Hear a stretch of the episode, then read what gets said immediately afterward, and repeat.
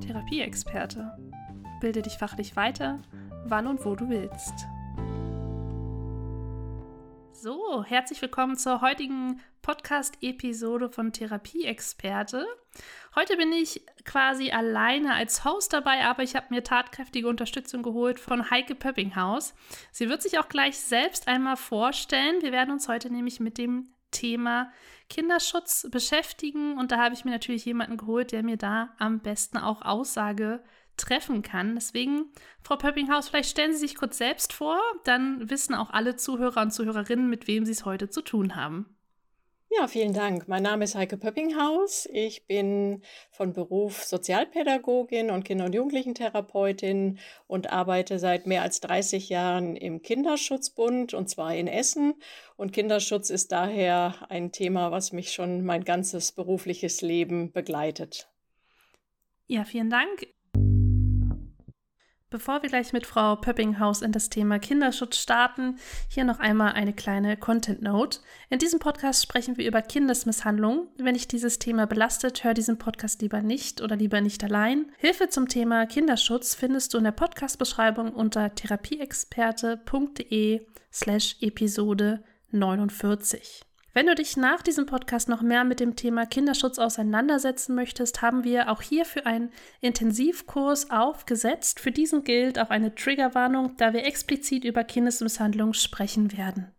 Unsere Intensivkurse sind nicht nur online, sondern auch praxisnah, flexibel und jederzeit für dich auf Abruf. Melde dich also sehr gerne heute noch an und starte sofort mit den Inhalten. Alle Informationen zum Intensivkurs Kinderschutz findest du auf therapieexperte.de slash Episode 49. Jetzt wünsche ich dir jedoch viel Spaß beim Anhören der heutigen Episode. Genau, wir haben das Thema auch ausgewählt, weil uns das ja in der therapeutischen Praxis auch immer wieder begegnet und wir immer wieder so ein, ich nenne es mal Bauchgefühl haben können, wo wir sagen, hm, wir wissen nicht, ob hier eventuell eine Kindeswohlgefährdung vorliegen könnte. Und da gibt es ja auch verschiedenste Formen und Anzeichen, ähm, auf die man Rücksicht nehmen könnte. Deswegen würde ich gleich mal in die erste Frage springen. Und ich weiß, sie ist immer nicht ganz leicht zu beantworten, aber vielleicht finden Sie ein paar passende Sätze. Und zwar, wann und wo beginnt denn überhaupt Kindeswohlgefährdung? Ja, ich versuche das mal zu beantworten. Aber was mir schon sehr gut gefallen hat, ist, dass Sie gesagt haben, es beginnt häufig mit einem Bauchgefühl oder einer Intuition. Da ist etwas merkwürdig, da hat sich was verändert, da ist irgendwas, worauf der Therapeut, die Therapeutin reagiert. Und das ist eigentlich schon das Entscheidende, sowas wahrzunehmen und hinzugucken. Wann sprechen wir von Kindeswohlgefährdung? Also in dem Begriff steht ja schon das Wort Gefahr. Das heißt dann, wenn andere, in der Regel Erwachsene, etwas tun oder nicht tun, was ein Kind schädigt oder was es in Gefahr bringt. Und in der Kindeswohlgefährdung sprechen wir auch von erheblicher, erheblicher Schädigung oder Gefahr. Und darauf achten wir. Und eigentlich immer dann, wenn wir Hinweise von Gewalt haben oder wenn irgendwas ist, was ein Erwachsener tut, in der Regel gucken wir auf Eltern, aber wir müssen genauso auf die Erwachsenen im Umfeld von Kindern gucken, die etwas tun oder unterlassen, was eben das Kind in eine Gefahr bringt. Und das kann das Kind langfristig schädigen am Körper, aber auch in seiner seelisch und geistigen Entwicklung. Und Kindeswohlgefährdung heißt, es ist eine Gefahr da für das Kindeswohl. Genau, wir hatten da ja auch schon ähm, häufiger, auch in den Fortbildungen war ich jetzt auch dabei und durfte Mama Mäuschen spielen und habe da auch einen wesentlichen Aspekt ähm, kennenlernen dürfen, dass es natürlich nicht nur die körperliche Kindeswohlgefährdung gibt, sondern ja auch die emotionale Vernachlässigung. Und ich glaube, das ist das, was wir tatsächlich auch in der Praxis häufiger mal zur Diskussion stellen, weil wir das Gefühl haben, dass auch eine emotionale Vernachlässigung stattfinden kann und die uns am schwersten fällt, tatsächlich einzuschätzen, weil da ist ja auch die Frage, wo fange ich da an, mich in den Familienbereich einzumischen und ähm, finde das immer selbst auch sehr schwierig, wenn ich Kinder habe, wo ich denke, hm, okay, das ist emotional nicht das, was ich mir wünschen würde, aber ist das jetzt nur mein Wunsch oder ist das wirklich schon eine Kindeswohlgefährdung? Deswegen würde ich da gerne noch mal ein bisschen tiefer reingehen. Haben Sie da eine Empfehlung, ein Bauchgefühl, was man da vielleicht besser einordnen kann? Ja, Sie fangen natürlich auch direkt mit der schwersten Form, die oder zu einzuschätzenden Form an, der emotionalen oder psychischen äh, Kindeswohlgefährdung. Ähm, und das macht es tatsächlich schwer, weil es ist wenig zu greifen. Häufig ist ein Eindruck da, da fehlt etwas in der Familie. Und immer wenn man guckt, da fehlt was, da ist etwas nicht vorhanden, was die Grundbedürfnisse von Kindern und die kindlichen Grundbedürfnisse, das wissen wir alle noch aus der Ausbildung. Es gibt die, ne, die Existenzgrundbedürfnisse, das hat viel mit Nahrung, Essen, Trinken, Schlafen, medizinischer Versorgung zu tun. Und dann gibt es aber auch die Beziehungsbedürfnisse von Kindern. Und immer wenn da extrem ein Mangel herrscht, etwas fehlt, dann können wir in der Regel von einer emotionalen Vernachlässigung gehen. Und Sie haben auch recht, ähm, jeder Mensch oder jede Familie sieht es anders, was ein Kind braucht. Aber wenn wir so etwas wahrnehmen, was in Richtung äh, emotionale Vernachlässigung geht, dann reagieren wir meistens auf etwas, was wir mitbekommen beim Kind oder in der Familie oder im Umgang miteinander, wo ein solcher Mangel vorhanden ist. Und darauf ist dann auch zu achten und dann ist es gut zu gucken, was ist es denn eigentlich? Ist es das traurige, resignierte Verhalten eines Kindes? Ist es vielleicht das sehr äh, kühle äh, Verhalten eines Elternteils zum Kind? Ähm, ja, oder was ist es, worauf ich da reagiere?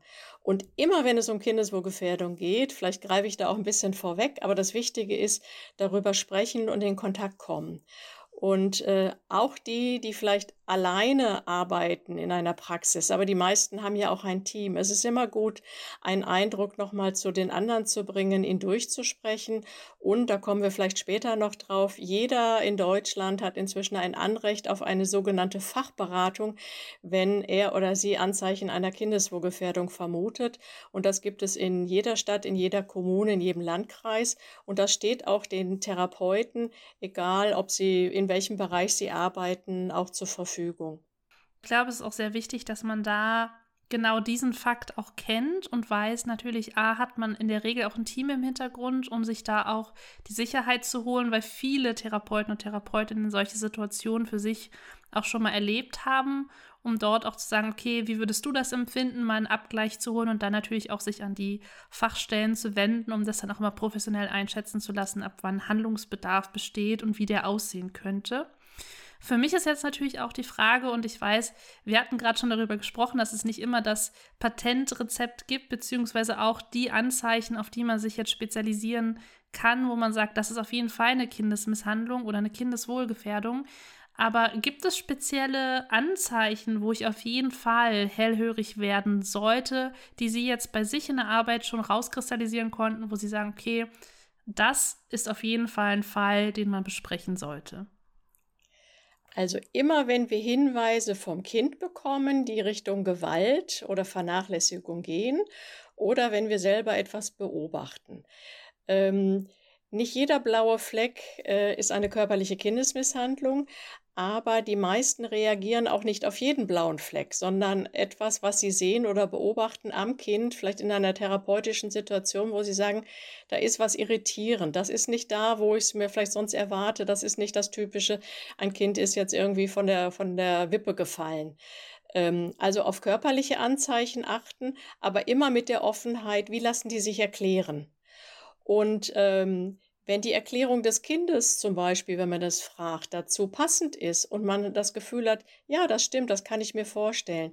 Wenn wir aber merken, ein Kind windet sich oder reagiert nicht oder man hat das Gefühl, es möchte nicht darüber sprechen oder wenn das vielleicht auch ein Erwachsener tut, die Mutter, der Vater, dann sollten wir hellhörig werden. Also eigentlich immer der eigenen Wahrnehmung trauen, aber dann mit einer offenen Frage dran gehen.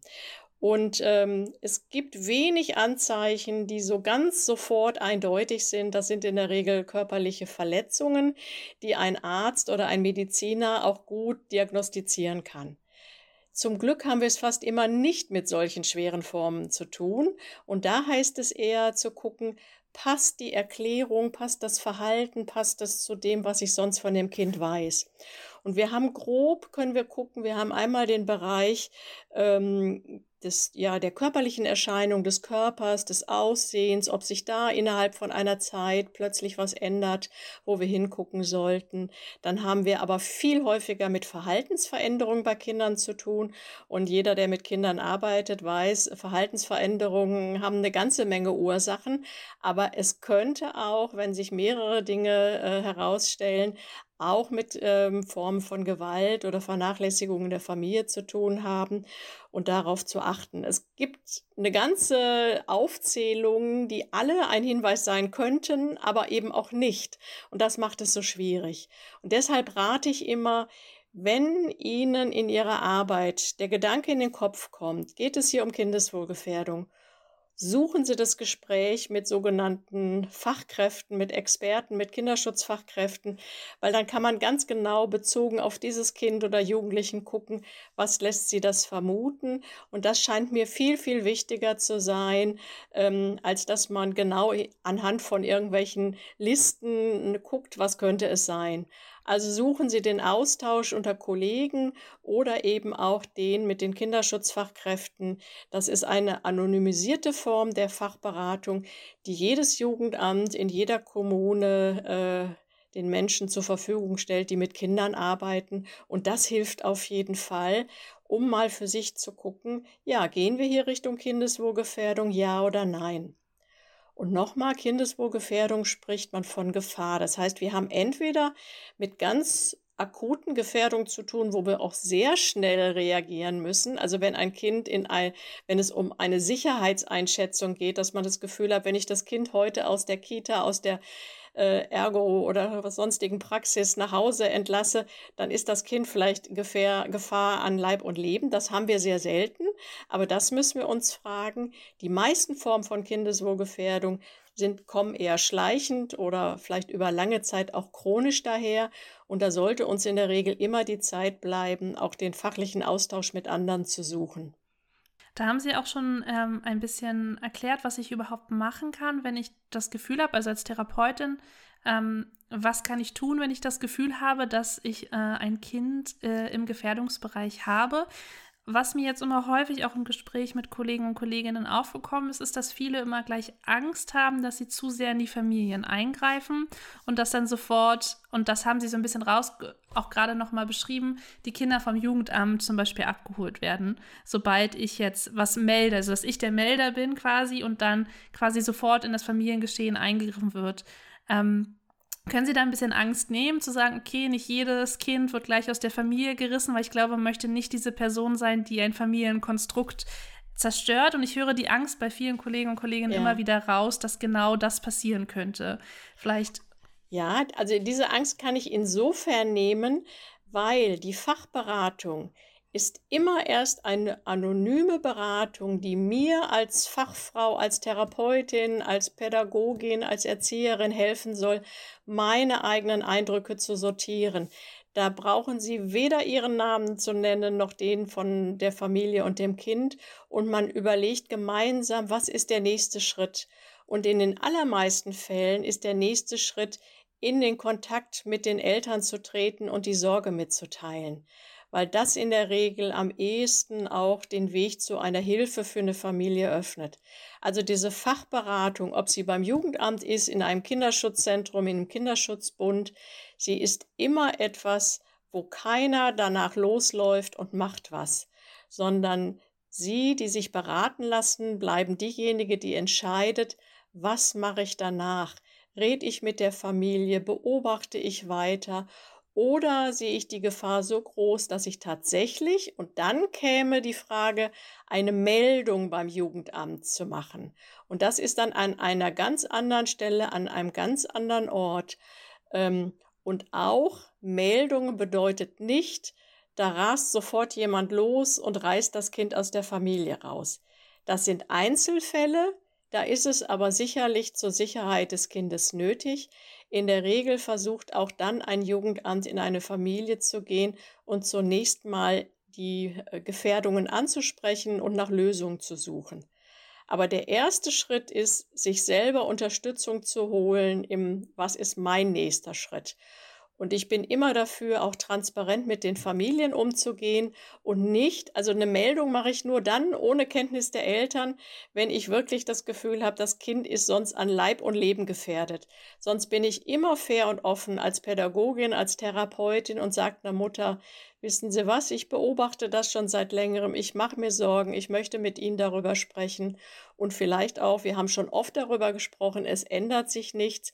Ich bin jetzt an einem Punkt, wo ich als Fachfrau, als Therapeutin einen nächsten Schritt setzen muss. Das mache ich transparent, das mache ich offen, das mache ich nicht, um Ihnen zu schaden, sondern das mache ich, um Ihnen als Familie und vor allen Dingen dem Kind äh, zu helfen und das Kind zu schützen. Das wäre der Weg. Und wenn Sie eine Fachberatung einer Kinderschutzfachkraft in Anspruch nehmen, passiert erstmal noch gar nichts, außer dass Sie sich selber als beratende Unterstützung holen. Was mache ich denn jetzt? Ich glaube, das ist auch noch ein sehr wichtiger Punkt, vor allen Dingen auch das Thema Selbstfürsorge, Achtsamkeit sich selbst gegenüber, weil wir das ja auch als Therapeuten und Therapeutinnen immer mit uns rumschleppen, wenn wir so ein Bauchgefühl haben und da einfach das ja auch an der professionellen Stelle mal zu lassen und zu sagen, okay, was wären denn die nächsten Schritte, die für uns jetzt auch wichtig sind, damit man auch das ein bisschen abschließen und sich ein bisschen abgrenzen kann. Ja. Also ich mache immer die Erfahrung, wenn sich Therapeuten oder Erzieher äh, mal eine solche Beratung, ich sage jetzt auch fast mal gönnen, dann sind die am Ende auch so begeistert, dass sie das dann öfter in Anspruch nehmen, weil es ist ein bisschen auch eine eigene Supervision für einen Fall, für eine Situation. Und an der Stelle kann man sie tatsächlich kostenlos bekommen und eine Unterstützung bei der Frage, wie gehe ich weiter mit dieser Familie um. Und unsere Aufgabe ist es dann zu gucken und ihnen eine Rückmeldung zu geben, sind sie im Bereich der Kindeswohlgefährdung unterwegs oder ist das einfach nur eine schlechte, nicht optimale Erziehung von einem Kind und in seiner Familie und äh, man kann daran oder sollte daran auch nichts ändern, weil es auch Recht der Familie ist, eigene Entscheidungen zu treffen. Genau, und das ist wahrscheinlich auch eine Schnittstelle, die sehr schwer fällt, wenn man damit jetzt nicht tagtäglich zu tun hat, beziehungsweise mir auch immer schwer fällt, mm. wenn mhm. ich drauf gucke und sage, das ist mein Idealbild einer Erziehung und so würde ich das eventuell für mich und meine Kinder auch handhaben wollen, aber ist ja nicht gleich, wenn es dem nicht entspricht, eine Kindeswohlgefährdung und das ist ja das, was sie dann viel besser differenzieren können im Gespräch mit den Kollegen und Kolleginnen zusammen, um da zu gucken, in welchem Bereich bewegen wir uns denn überhaupt. Genau. Und für mich war jetzt die Frage, weil dieser Schritt natürlich mit den Eltern zu sprechen, mir auch immer sehr schwer gefallen ist, zu sagen, man offenbart sich ja auch so ein Stück weit, dass man erkennt, dass etwas nicht so gut funktioniert. Und man hat ja auch ein gewisses Vertrauensverhältnis im Optimalfall aufgebaut zu den Kindeseltern. Haben Sie da Erfahrungen gemacht, dass die ähm, Kollegen vielleicht berichtet haben oder selbst, wie die Eltern damit umgegangen sind, weil das ja auch eine Angst ist, die, glaube ich, ein Vertrauensverhältnis auch ja beeinträchtigen kann, zu sagen, mir ist was aufgefallen, was nicht so gut funktioniert und ich würde das gerne mal besprechen. Ja, also ähm, erstens mal helfen wir in dieser Fachberatung auch äh, Ihnen ähm, ein solches Elterngespräch vorzubereiten und anzugehen. Man sollte es nicht zwischen Tür und Angel machen. Ich weiß, es ist wenig Zeit bei den Therapeuten, aber an der Stelle sich wirklich Zeit und Raum zu nehmen, Eltern anzusprechen und sich vorher zu überlegen, spreche ich mit Mutter, spreche ich mit Vater, lade ich beide ein und dann erstmal die eigenen Beobachtungen zu schildern und die Sorge. Und nicht als Zuschreibung, sondern das habe ich beobachtet. Was sagen Sie dazu? Wie geht's Ihnen? Was ist mit Ihnen, wenn Sie das hören? Also auch wirklich erstmal nachfragen. Ähm, und wenn Eltern hören, dass sie wirklich interessiert sind an dem, was sie darüber denken, dann öffnen sie sich in der Regel auch. Ähm, begeistert ist erstmal keiner. Und aus Angst heraus reagieren Familien auch erstmal sehr unterschiedlich. Der eine fängt sich an, irgendwie zu erklären, der nächste wird wütend, der dritte wird ganz traurig. Ne, was das sind erstmal Reaktionen. Man muss sich ja immer selber reinversetzen, wenn man selber mit einer etwas konfrontiert wird, wo andere denken, das läuft nicht so gut. Da muss man ja gucken, da sagt man nicht sofort Hurra. Aber wenn hm, gespürt wird, da ist wirkliches Interesse und da ist kein Druck, sondern da geht es darum, für das Kind Lösungen zu finden, dann können sich Familien auch öffnen. Und wenn schon ein Vertrauensverhältnis da ist, das ist im Grunde eine gute Basis. Ich weiß aber auch, dass es Fälle gibt, wo es abrupt das Kind ab dem nächsten Tag nicht mehr zur Therapie kommt, weil eine Familie gekränkt ist oder weil sie auch etwas zu verbergen sucht. Und spätestens dann sollte ich nochmal überlegen, warum verhält die Familie sich so? Wenn es eine Kränkung ist, dann kann man nochmal auf sie zugehen und sagen, nein, ich ne, wollte das, sie nicht verletzen, aber ich möchte, dass es ihrem Kind besser geht. Wenn man aber das Gefühl hat, eine Familie entzieht sich, weil sie etwas zu verbergen hat, spätestens dann wäre tatsächlich wichtig, mit der Fachkraft nochmal gemeinsam zu überlegen, wäre das jetzt ein Zeitpunkt für eine Meldung beim Jugendamt? Genau. Da haben Sie eine wichtige Angst angesprochen, die natürlich auch in meinem Kopf aufploppte, ist natürlich, wenn ich das anspreche und die Eltern dann mit dem Kind auch nicht mehr zur Therapie kommen, ähm, wie man damit umgehen kann und dann zu sagen, okay, wie bewerte mhm. ich das denn jetzt überhaupt, ähm, wenn Sie sagen, okay, ähm, ja, das war jetzt ein Eingriff, ich bin gekränkt oder ne, ich habe was zu verbergen. Das sind die zwei Fälle, die Sie ja auch gerade besprochen haben. Mhm. Also ich weiß, dass das äh, für Therapeuten äh, ja, fast so was ist ähm, der Worst Case, ne? ein Kontaktabbruch und man weiß nicht warum und fühlt sich vielleicht selber noch verantwortlich für den Abbruch. Aber wir müssen immer das Gegenteil betrachten. Was wäre denn, wenn man gar nichts täte und einfach über etwas hinwegsieht und vielleicht ein Kind in einer Situation ist, in der es äh, ja in, in, Gefahr ist, in der es unglücklich ist, in dem es dem Kind nicht gut geht und wir aus lauter Angst, äh, es könnte etwas passieren, im Sinne des Kindes nicht eine Entscheidung treffen. Und vielleicht kann es sein, dass ich auch einmal Eltern verliere, aber vielleicht für das Kind bewege. Ich muss mich immer an der Stelle gucken, für wen entscheide ich mich und äh, aber leicht ist es auf keinen Fall. Also wenn das Kolleginnen von mir machen, die in einem ähnlichen Bereich sind, die brauchen an der Stelle immer ganz viel auch nochmal hm, Ermutigung und Unterstützung und die sollen sie auch bekommen, weil keiner ist so nah in den Beziehungen zu den Familien wie die Therapeuten und die Erzieherinnen und ähm, da kann man in, ne, von, aus dem Abstand immer sagen, mach doch mal das und das. Äh, für den Einzelnen ist es echt schwer, und da, aber da unterstützen wir bei, weil wir wissen, wie schwer das auch ist. Genau. Jetzt stellt sich natürlich die Frage, wenn ich das Gefühl habe, und Sie haben ja gesagt, ich kann mich auch an eine Fachberatung wenden, wo würde ich die denn überhaupt finden? Das heißt, es ist mhm. ja erstmal dieser erste Moment, wenn man das wahrnimmt, dann spricht man ja meist im Team und dann ist es ja schon mal gut, wenn es ein Kollege im Team weiß. Das ist ja mhm. auch etwas, was gar nicht so verbreitet ist.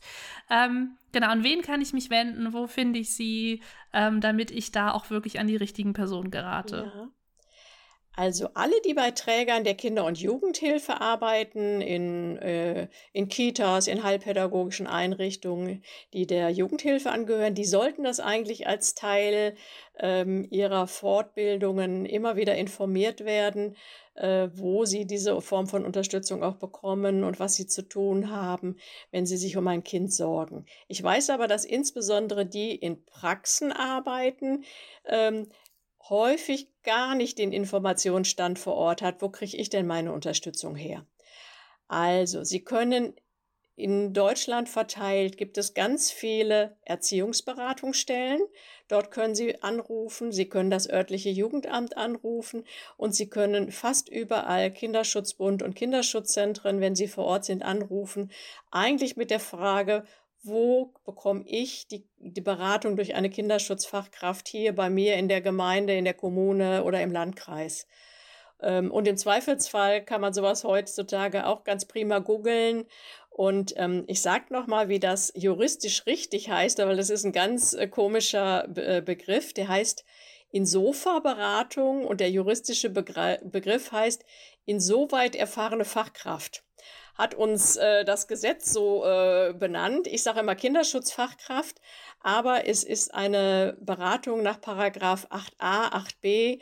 Also fast alle haben schon mal immer irgendwo diese Begriffe gehört. Also vor Ort rumtelefonieren und darauf bestehen, anonyme Fachberatung, damit man sich auch maximal sicher ist, dass man diese Beratung bekommt und selber am Ende entscheidet, was man mit dem Ergebnis macht. Sehr schön. Genau, jetzt meine, meine Frage so gegen Ende zum Abschluss tatsächlich auch an Sie. Wenn Sie sich was wünschen dürften, quasi halt auch für den Kinderschutz, was wäre das? Das heißt, würden Sie sagen, okay, ähm, Sie hätten jetzt keine Grenzen, was würden Sie sich vielleicht auch von den Kollegen und Kolleginnen wünschen in diesem Thema? Ja, also ich würde mir erstmal was für die Kollegin wünschen. Zwei Dinge, dass das inzwischen viel mehr Raum in den Ausbildungen und Weiterbildungen einnimmt. Das wünsche ich allen. Und dann wünsche ich den Kollegen ausreichend Zeit im Alltag, die Eindrücke, die sich bei ihnen äh, auftun, wirklich zu reflektieren. Wenn ich so viel, äh, so eine Arbeitsverdichtung habe, dass ich kaum äh, Zeit habe, mal äh, über ein Kind nachzudenken, ähm, das ist dann häufig äh, das Gegenteil von dem, was wir wollen. Also Zeit wünsche ich und äh, wenn ich mir etwas wünschen würde für die, für die ähm, Gesellschaft an sich, ist dieses Thema einfach weiterhin und vielleicht noch mehr sensibel im Blick zu haben und sich lieber einmal mehr Gedanken zu machen, möglicherweise sogar einzumischen. Aber möglicherweise habe ich damit auch einem Kind geholfen. Das würde ich mir wünschen, dass Kinderschutz etwas ist, was uns alle angeht und es darf auch, ähm, also es braucht nicht so viel Angst machen. Weil das, was wir inzwischen aufgebaut haben, diese Beratung für Fachleute, hat eigentlich den Zweck, dass man auch weniger Angst davor haben sollte. Genau. Das sind sehr schöne Abschlussworte. Auch ich möchte Mut machen, da gerne sich auch ans Fachpersonal zu wenden und das nicht nur, also auch im Kollegenkreis, auch über den Kollegenkreis hinaus tatsächlich dann auch in Erfahrung zu bringen und das einzuordnen. Dann wünsche ich ähm, ja, erstmal vielen Dank, Frau Pöppinghaus, dass Sie sich die Zeit genommen haben, mit uns auch über das Thema zu sprechen und dass wir auch so die Möglichkeit haben, das ähm, auf die Ohren unserer Kollegen und Kolleginnen zu bringen, um dort auch einen Einstieg zu finden in das Thema und auch zu wissen, wie sie handeln können. Ja, vielen Dank. Ja, sehr gern. Und dann würde ich sagen, ähm, wir machen heute tatsächlich auch mit dem Podcast dann auch schon Feierabend. Wir beide wünschen uns wahrscheinlich jetzt auch einen Feierabend, den wir beide genießen können. Deswegen vielen Dank, dass Sie sich die Zeit genommen haben. Vielen Dank auch für die Informationen, die Sie geteilt haben. Und ich verlinke auch gerne nochmal die Seiten des Kinderschutzbund mit in der Podcast-Beschreibung, sodass auch gerade wenn ihr jetzt ein Bauchgefühl habt, was ihr gerne nachgehen wollt und jetzt den Moment nutzen möchtet, euch auch für eine Beratung anzumelden, dann hinterlege ich gerne alle Informationen in der Beschreibung, sodass ihr sie dort finden werdet. Und ja, dann würde ich sagen, heute wünsche ich noch allen einen schönen Abend, morgen, Mittag, je nachdem, wann ihr uns hört. Und würde sagen, Frau Pöppinghaus, Sie haben das letzte Wort. Ja, vielen Dank, dass Sie sich alle so für dieses Thema interessieren, weil das tun Sie ja, wenn Sie das anhören. Und ich freue mich einfach, wenn viel mehr Menschen sich mit dem Thema befassen. Vielen Dank.